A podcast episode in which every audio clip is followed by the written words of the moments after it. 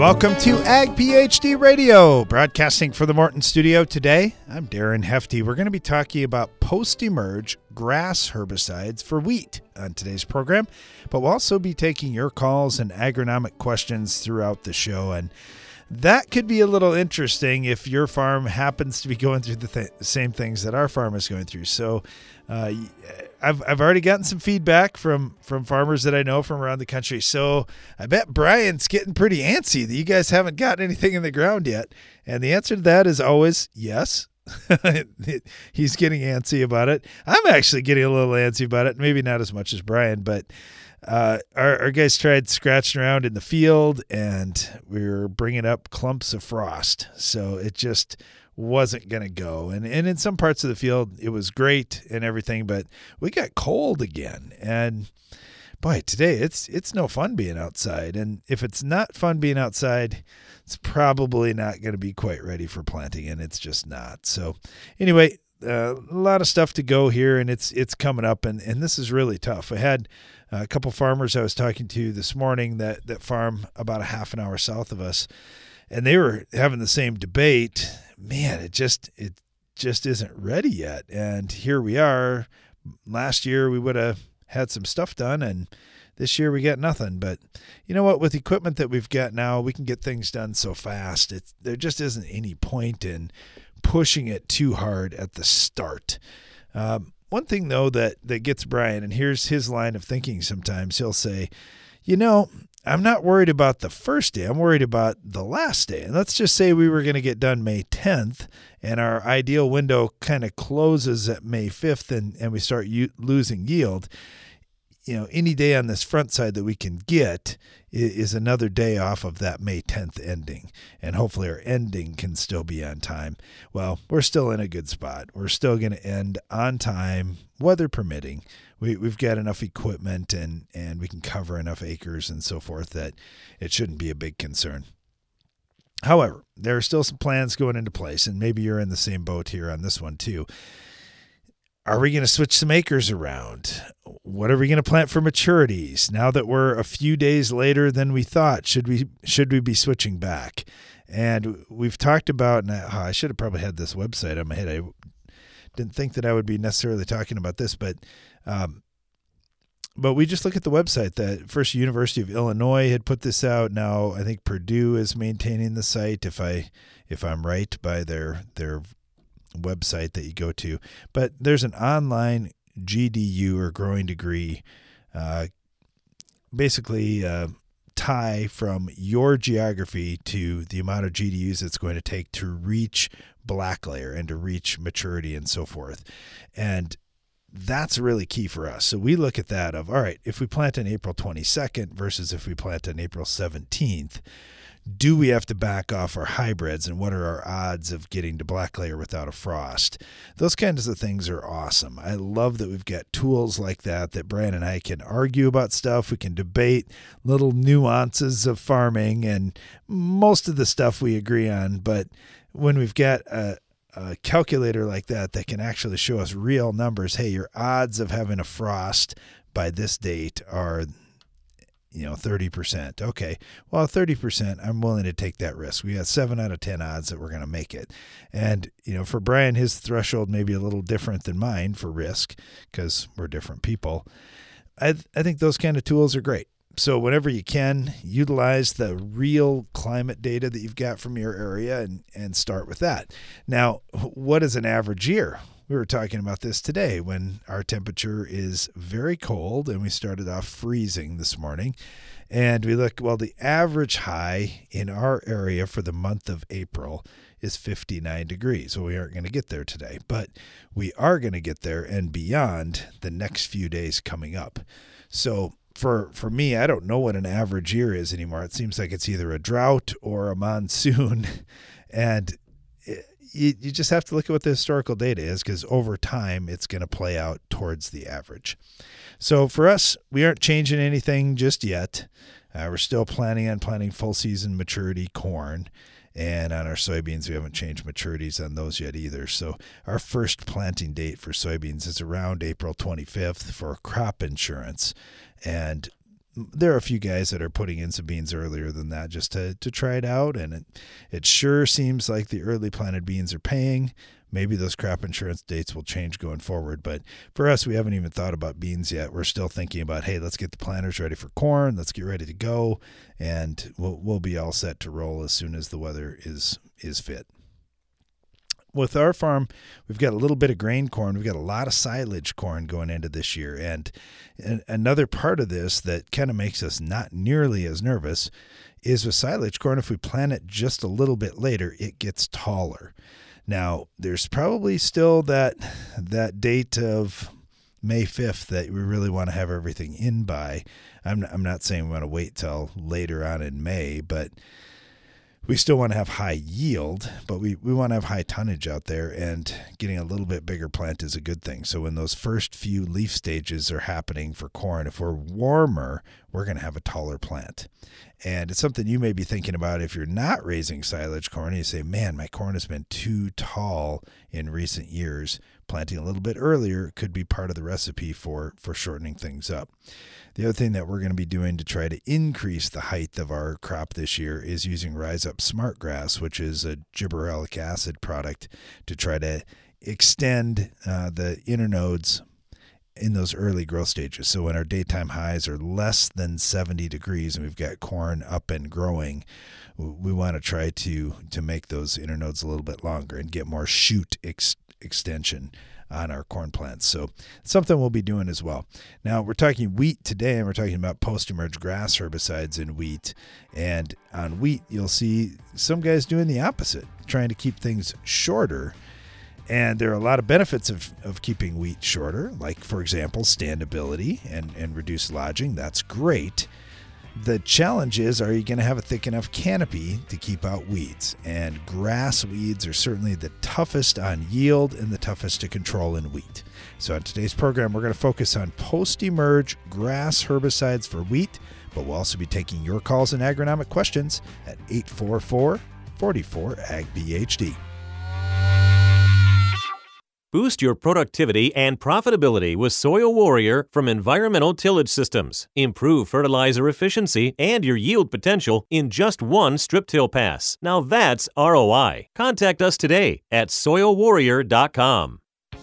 More farmers are discovering the power of the Germinator. Greg from Iowa says, This year I was very impressed with the Germinator's performance in a variety of soils. More Germinator success stories at farmshopmfg.com. This is Stormy Fields with your weather forecast. Today calls for a high of 68 degrees with sunny skies and not a cloud in sight. Planting windows can close fast, so when you need both speed and accuracy, choose John Deere. Our ExactEmerge planters and precision ag technologies give you precise seed placement for uniform emergence and the efficiency you need to gain ground. See what you have to gain at johndeere.com/gain ground. Fight today's resistant weeds and prevent those of tomorrow. University trials and grower use proves that adding Tough 5EC to the post tank mix significantly improves the control of resistant weeds such as palmer amaranth, water hemp, and kochia. Tough 5EC is a selective, contact herbicide that synergizes with HPPD inhibitors and enhances atrazine with fast results. Tough 5EC is in stock and ready to ship. Ask your local retailer about Tough 5EC or visit BelchimUSA.com. Always read and follow label instructions. It's smart to make the right agronomic choices, and it's even smarter to get rewarded for them. With the Bayer Plus Rewards program, you earn cash back on seed, herbicides, and other eligible products. And it keeps getting smarter because now you can earn an additional 10% bonus when you send your redemption check to your retailer. To learn more, contact your retailer today. Protect your yields and get the most from your land with Bayer Plus Rewards. Visit mybayerplus.com and see program terms and conditions for full details.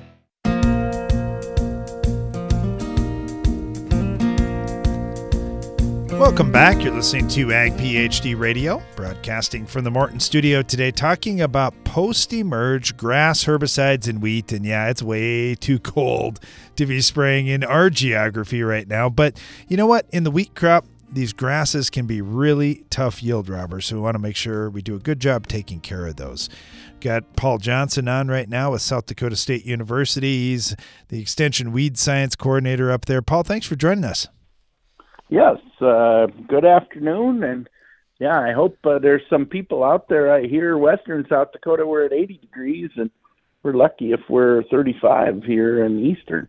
Yeah, it's really cold out there today, but you know what? Uh, it won't be long, and you'll be getting all kinds of calls about what's this grass and what's this grass and wheat.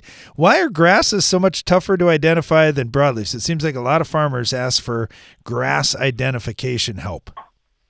Yeah, yeah, and part of it is when grasses are really small, it's uh, you almost got to get the magnifying glass out to look at some little bit of differences, unless you've got an eye for it and have seen them enough uh, to determine which one you have and and uh, what you're going to do about it. What are the toughest yield robbers? I know they talk about wild oats and how much more yield wild oats is going to take than foxtails, but uh, I, what? How would you rank the tough grasses you're fighting in wheat, and which ones are the worst? Yeah, well, wild oats is definitely bad, um, and uh, I know North Dakota has still some real big problems with wild oats. Uh, luckily, in South Dakota, with uh, changing crop rotations and things like that, uh, we don't see near as much wild oats uh, out there as we used to. Uh, but uh, it it can be uh, real yield robbing if you get it going. Uh, um, but same way with cheatgrass. You know, if you've got a heavy stand of that, it can be pretty tough on yield too, especially in a year like this where it's cool and it gets going and kind of gets ahead of the wheat. It can make a big difference.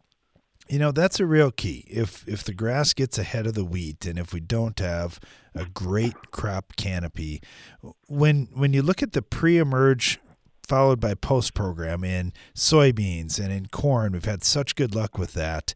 Uh, we see more growers that are starting to use some of the pre's in wheat. What do you see with yep. the pre's? What should a guy, if a guy is going to use a pre, what kind of control can he count on, or what should he really be planning for if he's using that pre?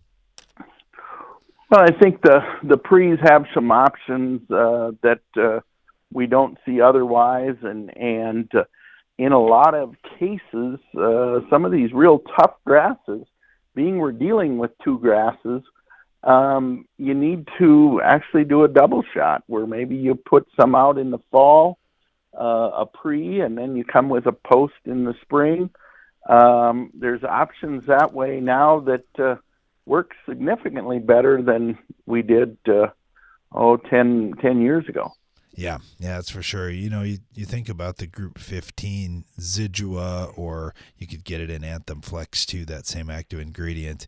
Uh, that that's been kind of a, a, difference maker when you really have Group ones and Group twos that we're choosing from. Just having another mode of action in there could be good. Does does the Group 15 have a place uh, around South Dakota that you've seen? Well, I think it does, in uh, especially in the high yielding areas where there is a lot of small grain in the rotation. Um, it, it's tough, uh, especially where we're not using tillage anymore, and uh, we get those going in the in the spring. And boy, uh, if we can get a hard start on them before they grow, it it sure is a lot better. Now you mentioned reduced tillage, and for the guy, there are a lot of guys that are that are no till or very minimum till, so we kind of miss that option. But then I, I, think the positive might be we've got a lot of those seeds just sitting there right on the surface. Do we get more degradation that way, or do you see more seeds coming uh, where guys have have got them down in the soil a little bit? Well, I think um, uh, straight no till is better for degradation uh, our problem is, is if we're that halfway in between. Maybe we're uh, yes. doing some strips or hose or something where we're stirring up a little bit of soil, so we really don't think we're doing any tillage. But yet, anytime you do that stir up, uh, you get a lot of weeds coming. Well, we, we do have plenty of broadleaf weeds out there, and so for most growers, I know they're going to be planning on spraying kochia or spraying some of these other tough broadleaf weeds that we've got. And a lot of times, this is where we get questions about grass. Okay, I'm going to be spraying WideMatch, or I'm going to be spraying husky, or or some broadleaf killer out there. What can I mix with that to pick up some of these grasses? Talk to us about antagonism a little bit, Paul. Can you explain what that means when we're mixing broadleaf and grass herbicides, and what growers couldn't expect? To see? Yeah, anytime you uh, mix a broadleaf and a grass together, it's usually the grass part that gets antagonized, and so consequently, it won't give as good a control as it would if the product was the, the grass product was used alone. Also, with that, we've got the problem of dealing with usually the grass needs to be uh, sprayed out a little bit earlier uh, than the broadleaf. And we're familiar with the broadleaves and when we want to spray them and how we want to go after them. And so we don't always look at, you know, can we go a little early? Do we have some residual here to help out? And and so consequently, our grass control isn't as good sometimes. Yeah, it, it, can sure happen. And I know if we're in a really light weed pressure situation, no problem. And you're probably not going to notice it. But if it's really, really thick problems, especially really, really thick grass pressure, it, it definitely shows up where you're spraying the grass herbicide all by itself. When uh, when we look at some of these grass herbicides, Paul, uh, are there big differences between them? Are you saying, man, I, I really like these products, they're working the best, or, or you see a lot of good products out there? There's a lot of uh, to me a lot of good products.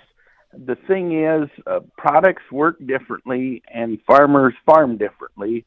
And so one guy's going to find out that certain products work better for him with his system and others are going to swear by a different system.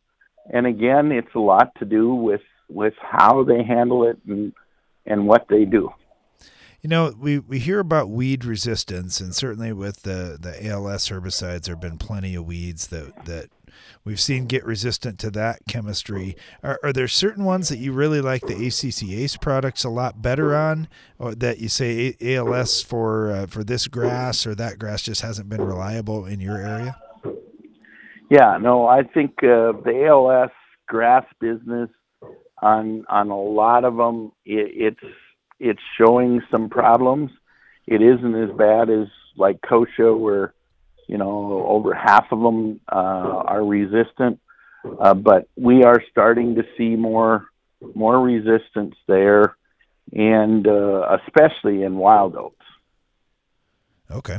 Yeah, that's that's that's an important one too, because like you say, that's a big yield robber and and uh, a bigger concern maybe in North Dakota than it is in South Dakota nowadays. But yep. but that used to always be the big one for us too. We're always worried about that. Uh, the other thing that we've seen is is crop safener technology, Paul, where uh, we can spray certain herbicides on spring wheat, and they've got a lot of safener in there. What is that actually doing? Is it does it change anything at all with the weed control, or is it just to to make it easier on the crop? Well, there there's safeners that make it easier on the crops, and there's safeners that somewhat antagonize the product being used, so it is safer on the crop. And uh, both of them have their place, um, but yes, uh, there is real concern there. Uh, one other thing I just want to make sure I get in here, Darren, is because I've had a couple calls this spring of people raising rye and wanting to use grass control in rye. And there's nothing labeled out there for post emergence grass control in rye. Yeah, that is it is interesting, especially with all the cover crop that's going in and guys wanting to do the best they can to, to really. I mean, honestly, the cover crop's been great for weed control in some cases, like mare's tail. I've seen yeah. big reductions in mare's tail pressure, but but yeah, controlling a grass in those grass cover crops. Uh, don't have a good option for you in rye. Hey, Paul, thank you so much. Really no. appreciate having you on. Hope it warms up for you soon uh, and uh, you can get back out in the field. Have a great day. You bet. Bye. You too. We'll be right back. Stay tuned. The value of your farm building is in its ability to protect what's stored inside. That's why Morton Buildings ensures that every machine storage and insulated workshop we build will provide superior strength and durability. As a 100% employee owned company, we're all committed to being the industry leader with a focus on innovation, service, quality, and most importantly, customer satisfaction. To get started on your next project, please visit mortonbuildings.com.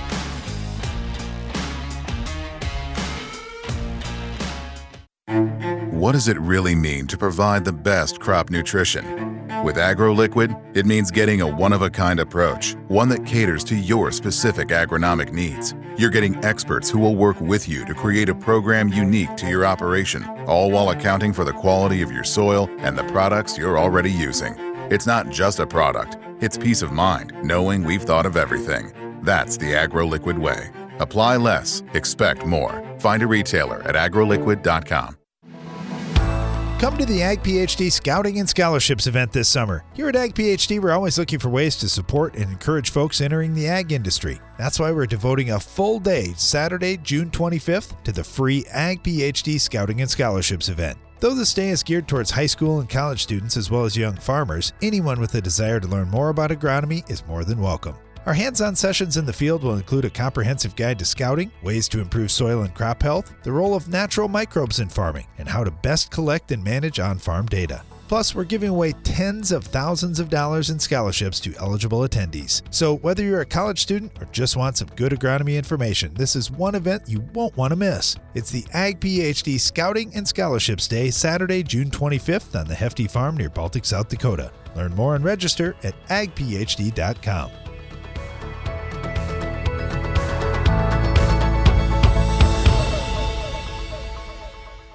If you've ever wondered how the Farmall got its name, here's an abbreviated list of the jobs the Case IH Farmall can do. Baling, cutting hay, feeding, hauling, loading, pulling, raking, cleaning barn, mixing feed, fertilizing, mowing, chopping, seeding, clearing, irrigating, furrowing, cultivating, hitching, digging, emergency tow, harrowing, hoisting, leading parades, excavating, grading. Let's make it simple. This tractor does it all. So no matter what you're doing, Can Do comes in red. Farmall. Learn more at caseih.com slash farmall. Weather or not, relentless control is what you get with Anthem Max herbicide from FMC. Protect your season from tough broadleaf weeds and grasses with dual modes of action and overlapping residuals that also minimize resistance. With an easy to take mix formulation and wide application window, Anthem Max herbicide is ready when you are. Visit your FMC retailer or ag.fmc.com to learn more. Always read and follow all label directions.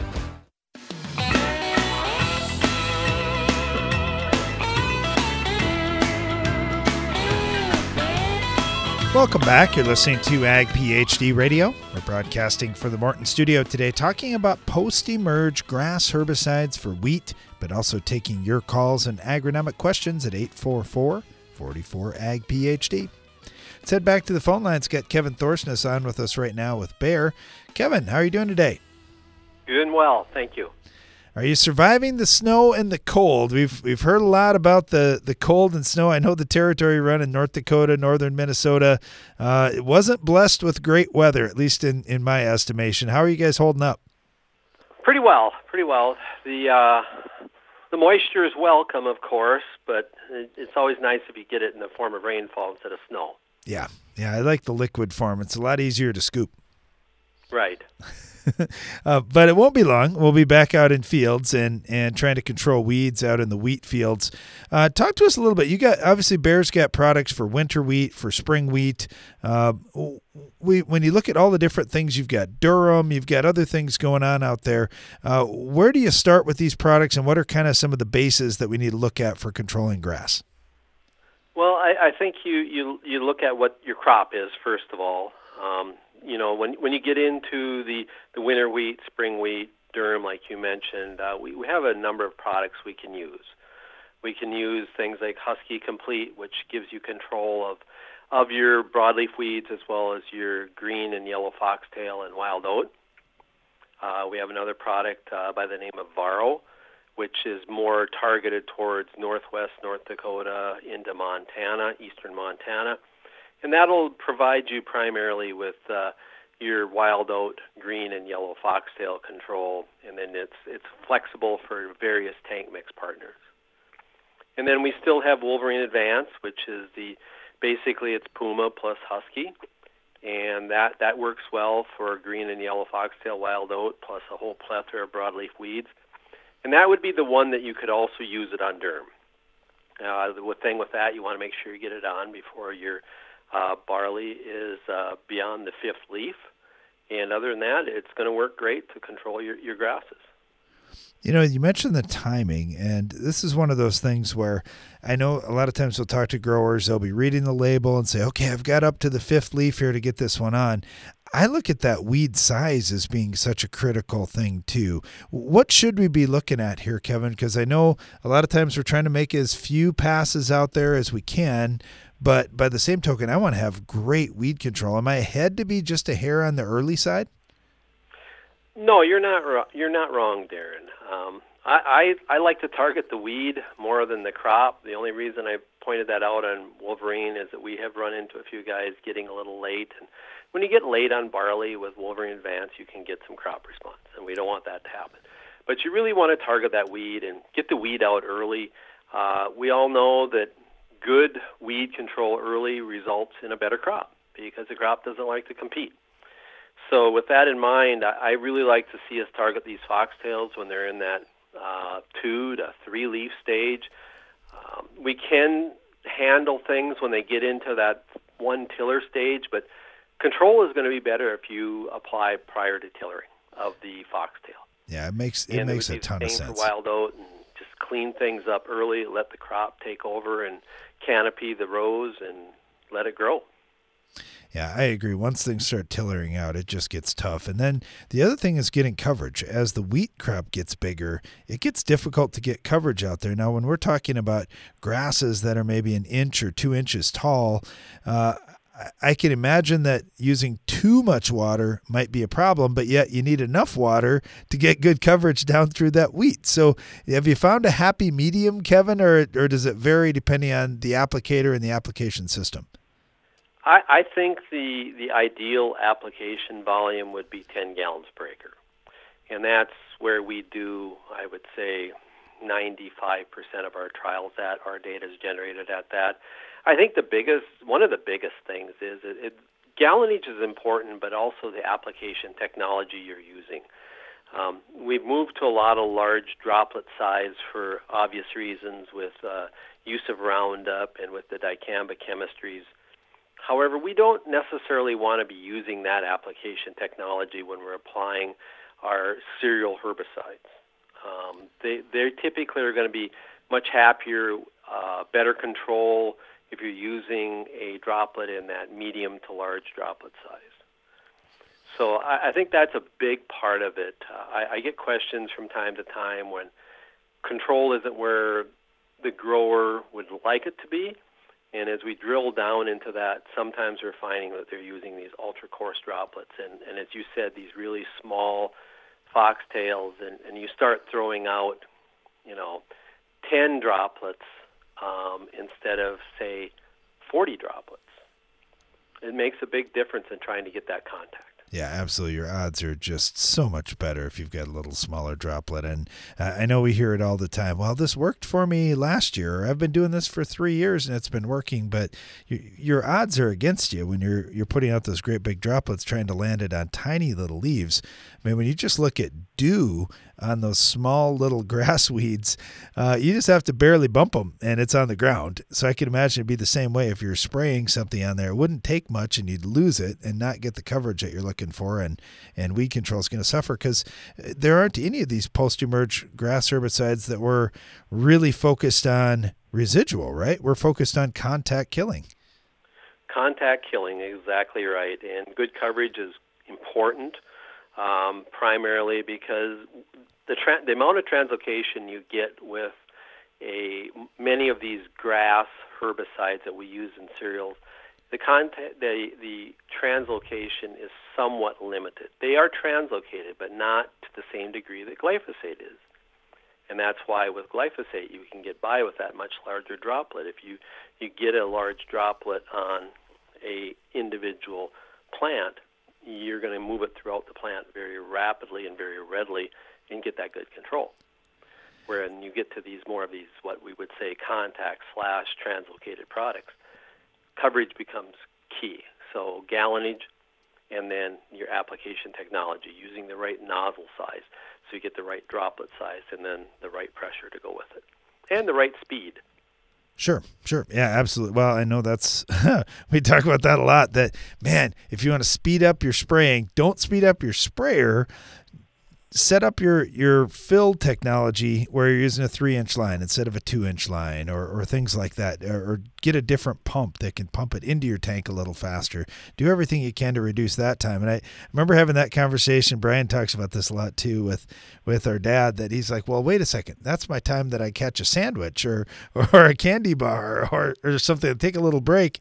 Like no we don't want any break. We want to keep that sprayer running in the field. Otherwise you're too tempted to to drive too fast Okay, I got to ask you this question. You mentioned Huskie Complete earlier, and I know we've gotten a lot of questions about Huskie FX and and just what's going on there and and what what you're doing with that, and if you were going to add a grass herbicide to that, what would you do?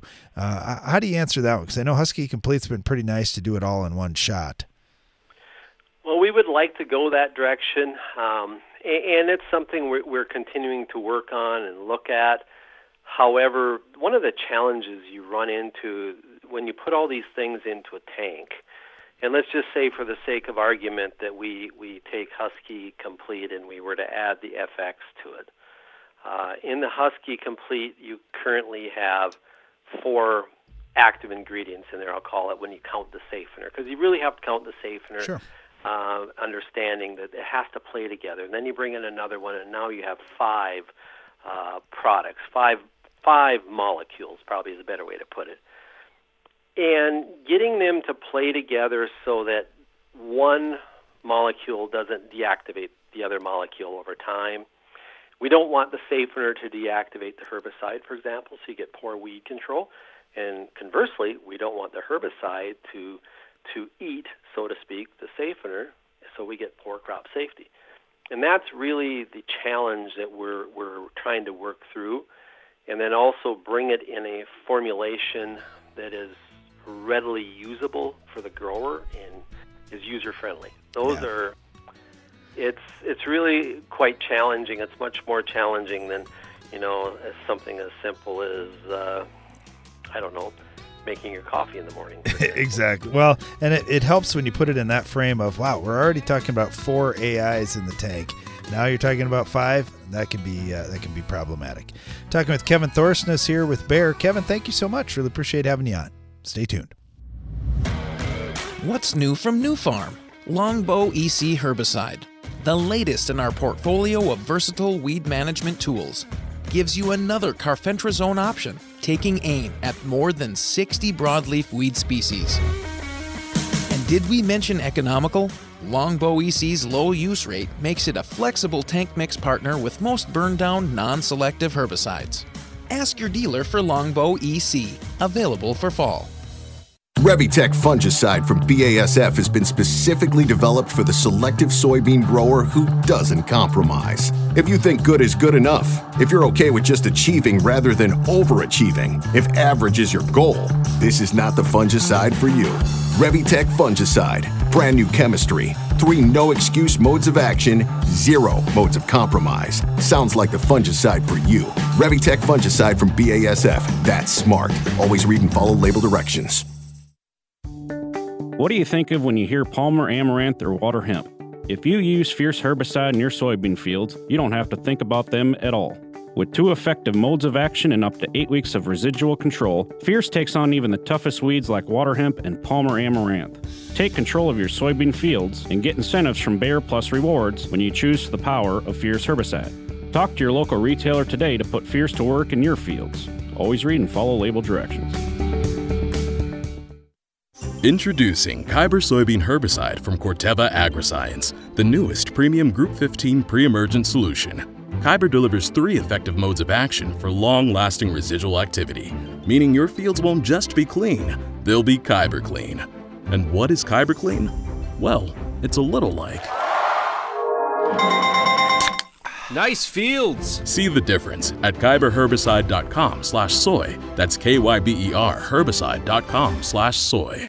Protect your empire. Rule your fields with dual modes of action. Low use rate Authority Supreme herbicide from FMC combines Group 14 and Group 15 modes of action for pre plant and pre emergence control of key broadleaf weeds and grasses. A preventative application keeps your fields clean when it matters most to crop productivity. Visit your FMC retailer or ag.fmc.com to learn more. Always read and follow all label directions. It's smart to make the right agronomic choices, and it's even smarter to get rewarded for them. With the Bayer Plus Rewards program, you earn cash back on seed, herbicides, and other eligible products. And it keeps getting smarter because now you can earn an additional 10% bonus when you send your redemption check to your retailer. To learn more, contact your retailer today. Protect your yields and get the most from your land with Bayer Plus Rewards. Visit mybayerplus.com and see program terms and conditions for full details.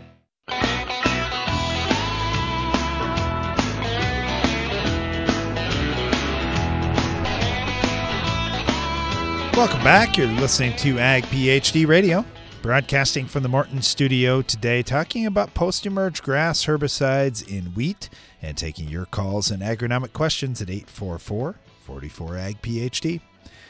Uh, let's head up north of the border. We got Cody with us right now. He's up. Uh, Cody, which side are you on? You on Saskatchewan? You on Alberta? Where are you at exactly? I'm just on the Saskatchewan side. When when we're talking about post-emerge grass herbicides in wheat, what what type of grass weeds are the worst on your farm, or the toughest ones to get under control? Well, in our corner of the world here, and uh, across a you know a good portion of what we call the parkland belt, you know the northern prairies and everything, um, wild oats are just that kindred spirit that we we've had with us here ever since our ancestors came here 120 years ago. So, yeah, it'd be fun to give that one away, wouldn't it? Just here you go. You can just have it. We don't need it anymore. Exactly. exactly. All right, so we were talking about timing and trying to catch these guys when they're early before they tiller out. Do you do you kind of have a, a window of time? You say, man, if I can get it done at at three leaf, at four leaf wheat, that's perfect for me. What what do you shoot for? That's that would be exactly my place as well. You know, between the third and the fourth leaf. I mean, there's sometimes you you know if you you get um, you know a fairly um, you know I guess maybe it's more so back in the older day old days when you know we didn't have different farming practices and stuff and more tillage. You know, seeding with air seeders and shovels and everything. So that sometimes the wild oats would kind of get a little bit a uh, little further ahead than what they do now or whatever and um so you would sometimes you, you get the wild oats were almost a leaf stage ahead. So it wouldn't hurt to get out there and try and rattle them if you had the products. But um typically now though i mean zero tillage and you know we're doing a pre-seed burn off with a bit of glyphosate and then you know usually something else in the tank there as well. So it it, it uh, slows the slows those wild oats down. So a lot of times we have to wait you know into that third three to four leaf stage is ideal. I mean um, some of these products, yeah, definitely a guy, you know, we maybe um, typically June and everything can be so darn uh, wet sometimes that we can get kind of stuck out there um, just about going into a darn tiller or something before we can get into the fields to get the get the darn thing sprayed and everything. So, um, but for the most part, no, third to fourth leaf stage is ideal. Yeah. Now, that timing is also really popular for fungicide application, for broadleaf herbicides. Uh, what do you do, Cody? Are you comfortable mixing all those things in one tank? And if so, uh, what do you uh, what are you nervous about doing doing that? Well, I I'm we you know around here we usually you know have kind of one shot to get you know do our in crop herbicide and um, so typically we're we're tank mixing all the time. We're tank mixing a a, a grassy product and a broadleaf product together. So I mean that's the biggest thing with these um, herbicides is that they're tank mixable. So I mean it's whether it's uh, something like pinoxaden, which would be either um, Axial or the the other version is Trondis. That's a, that's a really good one because we can tank mix it with you know really good broadleaf products because you know we, we got we got enough broadleaf problems as well it seems so um but you know it it it's like anything else. There's some other old products that really work well for us. Um, even something like a, a Clodinafop, which is Horizon and or the old Horizon or whatever. Um, but the only problem with it is it doesn't have near as many tank mix par- partners as what uh, Pinoxaden does. So um, we have to be fairly mindful um, with regards to picking the right grassy product that we can mix with the right broadleaf product that's going to, you know, handle what weeds are present. You know, you think about crop rotation too as another tool to try to control weeds. Uh, are some of these grasses? Uh, is there is there something you say, man, this one's just getting through about everything in my rotation, or you do you have plenty of other crops to to try to to wipe them out and give yourself a fresh start? Yeah, yeah, no, we we, I guess, I mean, we don't use any peas or lentils or anything. I mean, that's there is definitely peas around here, but we got a lot of rocks here, so um, we're fairly limited on growing the field peas and whatnot. So typically, we're growing cereals and then canola and forages. So I kind of like the forages um, on the ground that's close enough that we can make feed out of it, more or less, and that's a good option that you can generally you know don't have to use a wild oat spray or something like that and cut the crop a little bit earlier before the wild oats can you know get to be a problem and roundup ready canola i mean um if you use it you know use this stuff kind of adequately and i mean we've been using the same some of the same old kind of wild oat groups and chemistries and everything we've been fairly careful about rotating not only just crops but trying to rotate chemicals through so that we're not going more than one year and three or one year and four with part you know particular wild oat chemistries and that kind of stuff. Sure, sure, yeah, it makes a lot of sense. Um, you know, when you think about this year, you mentioned the canola too, and uh, a lot of guys are talking about doing more canola just with the way prices are at. Are you switching things up? Are you switching any acres up this year?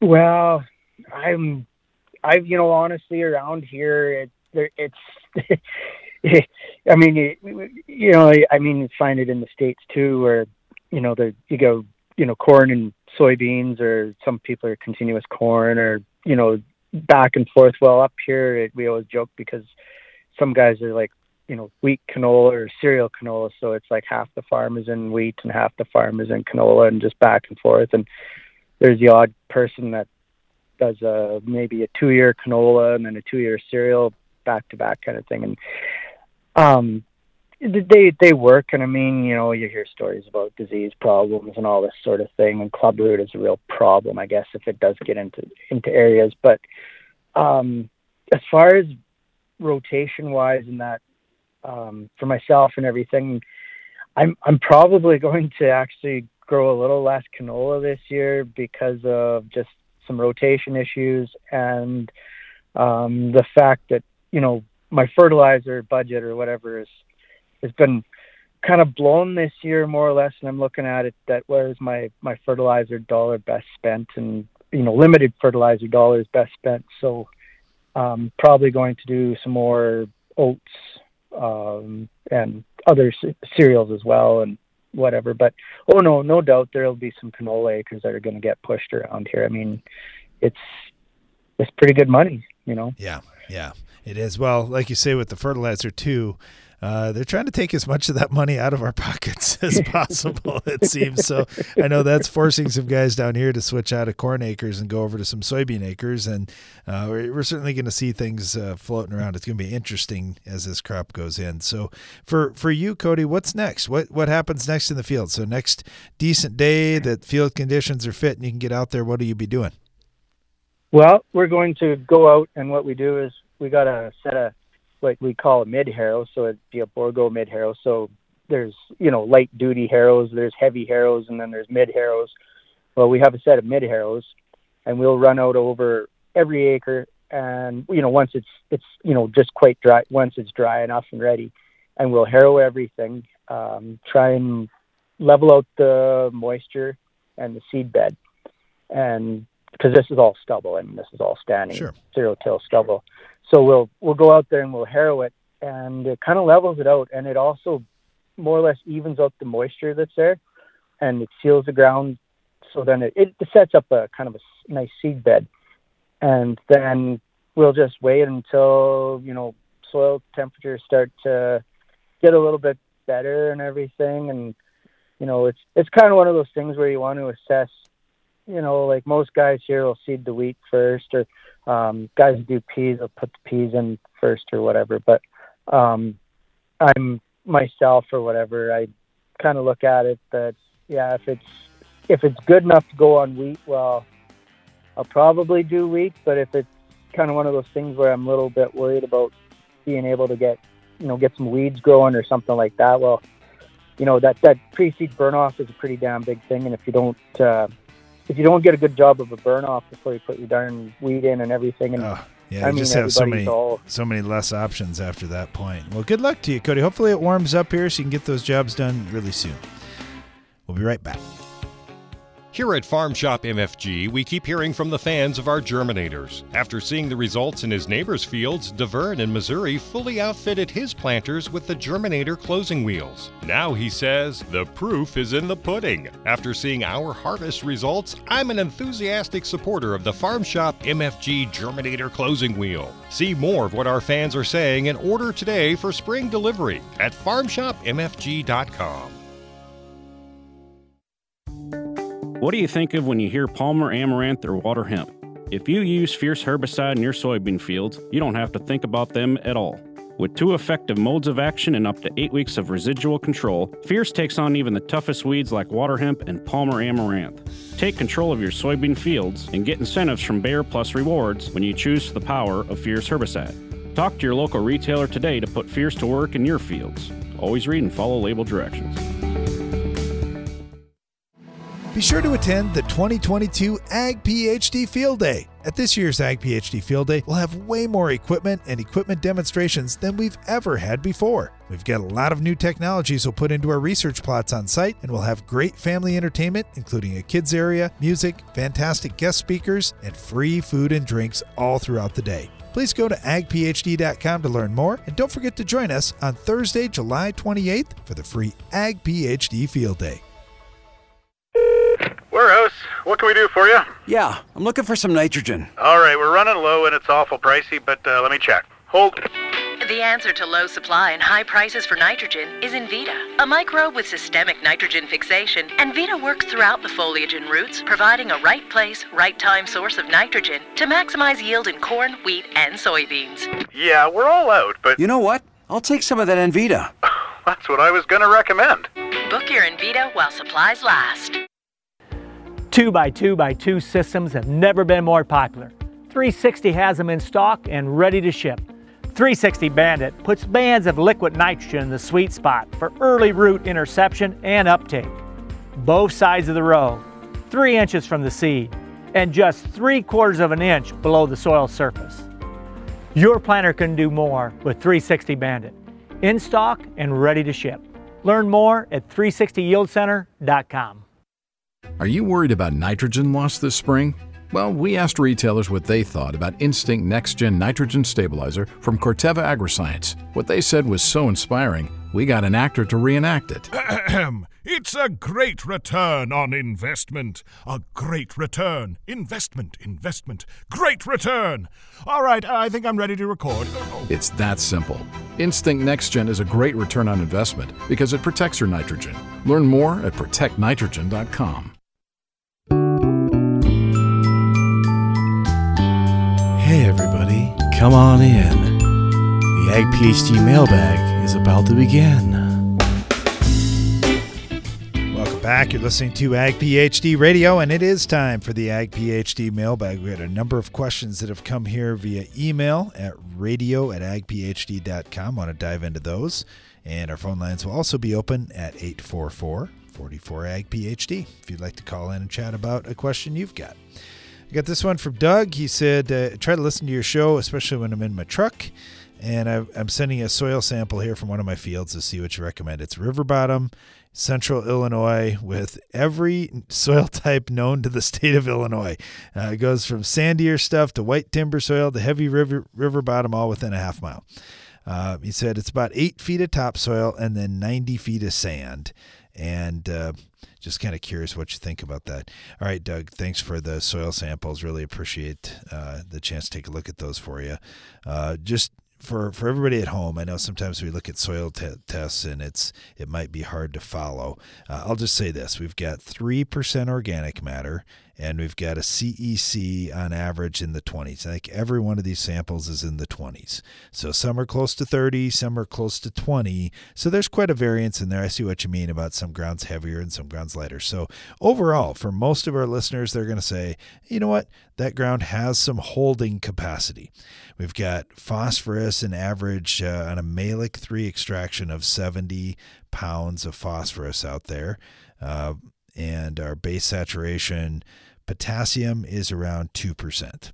So we got heavy ground. We could definitely use some more potassium really everywhere. I didn't see a single sample here that I wouldn't say you could benefit from more potassium.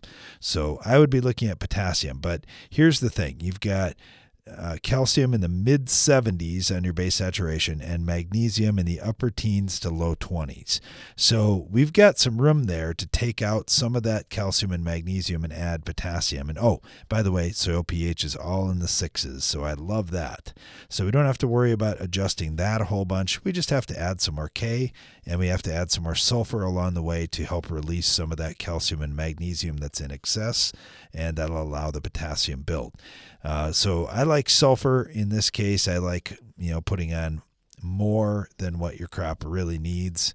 That way you can you can use that sulfur to tie up some of those nutrients, calcium and magnesium, and let the potassium build up. We also are super low in boron. We're at 0.3 parts per million on every one of these samples, which to me looks a little fishy. Like uh, they didn't find much. Maybe that's their bottom end. I'm not sure at that lab, but uh, the rest of the micronutrients look okay. So for me, I'd spend money on sulfur and boron and then I'd spend money on potassium and you know whatever you're going to need for crop removal on phosphorus and nitrogen.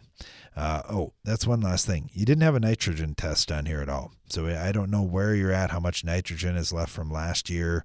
Uh, I have no idea. So I would suggest running that nitrogen test too, just to find out what you've got out there. You can run just a straight nitrate test for five dollars. It's really cheap, so it doesn't cost much to to take a look at how much nitrogen's out there, but it helps you dial in what you're going to do. So that'd be my recommendation. Just NP and K to crop removal. Uh, add some more K to build if you can afford it, and then sulfur and boron are going to be really big for you too. Hey, thanks, Doug. Really appreciate the the samples and chance to look at those. Uh, I got this one from uh, Jay, who says, uh, "Curious about grain trucking. Just wondering, is grain hauled seasonally or is it kind of consistent throughout the season? Uh, you know." It depends on the farm operation. For for really large operations, they may be hauling uh, just about every month of the year. Uh, for some that don't have bins, it's very seasonal. It's going to happen right at harvest time, and they're going to haul everything off. Uh, and and there's everything in between. So, yeah, I would say for for farmers, it's pretty seasonal for uh, on average, and for um, you know big grain outfits, uh, ele- grain elevators, those types of things, uh, moving grain around all the time. Hey, thanks, Jay. Appreciate the question.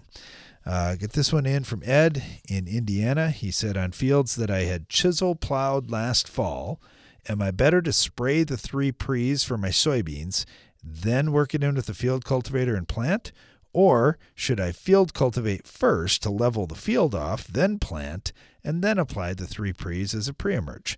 Well, there's there's certainly a couple different ways you can do it, and you could also split it up and do some each way to spread your risk a little bit. For me, if that chisel plowed field is really rough and you got big hills and valleys, then you may want to level that thing off first before you put the three pre's out there. But in a lot of cases, if it's not big hills and valleys, then just spray the three pre's, working in with a field cultivator. Just have to kind of keep in mind how those products work. Valor and Authority, the PPOs, uh, they, they don't want to be deep in the soil. So if you've got big hills and valleys and you say, you know what, uh, half of my stuff's going to get buried three or four inches deep, uh, not interested in that. I'd much rather level that off first and then put the pre's on. But just keep in mind, we love the pre's lightly incorporated, we think they work the best then and need the least amount of rain. So if you're in an area that doesn't get much rainfall, if you could lightly work them in, that would be the best. Hey, thanks, Ed. We appreciate the question. Got this one from, uh, let's see, Jeff. Uh, Jeff said, I've been using your fertilizer removal app for several years, but I tried a couple weeks ago here opening it up, and it said I didn't have an internet connection, even though I did. Uh, so I'm just wondering uh, if there are some issues there. Uh, I've got an iPhone 12 and all the updates are completed. Hey Jeff, we actually th- I think the day that you sent in your email, we we just did an update on the app and there was something they didn't have right and they did get that fixed the next day. So if it's not working still, let us know. But uh, I, I had the same issue because as soon as you sent that, I, I just looked it up on my phone also, and I was like, yeah, he's right. It didn't work. And then uh, I think by later that day, it was it was all fixed and up. So hopefully it's working good for you. Got a question here from Willie. He said, or Kevin, I'm Kevin and Willie here. Uh, what's the best way to handle this crop? We have 5,000 gallons of hog manure to put out here. We've got a rye cover crop, and then we intend to plant corn in this field. Would you wait, burn it down, uh, or work it first before spreading?